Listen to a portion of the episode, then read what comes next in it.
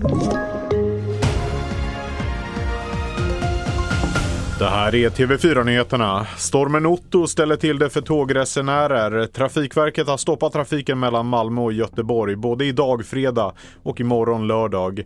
Tågtrafiken kommer även att ställas in på flera andra sträckor i södra och västra Sverige. Trafikverket uppmanar även bilister att låta bilen stå då det finns en risk för att träd faller över vägbanor. Även Öresundsbron varslar om att det kan bli aktuellt med stängning under fredagskvällen. Justitieminister Gunnar Strömmer höll presskonferens om säkerhetsläget i Sverige och han underströk att det kommer bli värre innan det vänder. Vi hör TV4 Nyheternas politiska kommentator Jens B Nordström.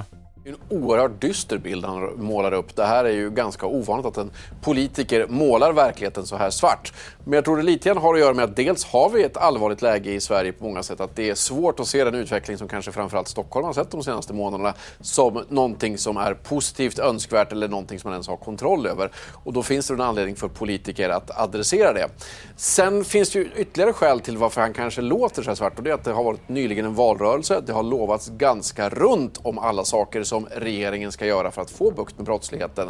Och många av de åtgärderna är ju inte införda. De befinner sig antingen ute på remiss eller kanske fortfarande i utredningsstadiet och är ganska långt ifrån att sättas i bruk. Och jag tror att det finns ett behov från regeringen också att trycka på de sakerna. Att här finns det saker på gång, men vi är inte färdiga med dem än.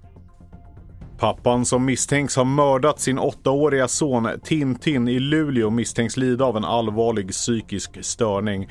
Både när pojken hittades död i pappans lägenhet och vid undersökningstillfället. Det framgår av den utredning som gjorts av rättsläkare. Sonen dog av kvävande våld. Den 46-årige pappan förnekar brott och åtal för mord väntas komma i mitten av mars. Mitt namn är Felix Bovendal och mer nyheter hittar du på tv4.se och i appen.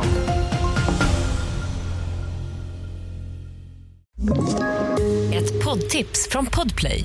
I fallen jag aldrig glömmer djupdyker Hasse Aro i arbetet bakom några av Sveriges mest uppseendeväckande brottsutredningar.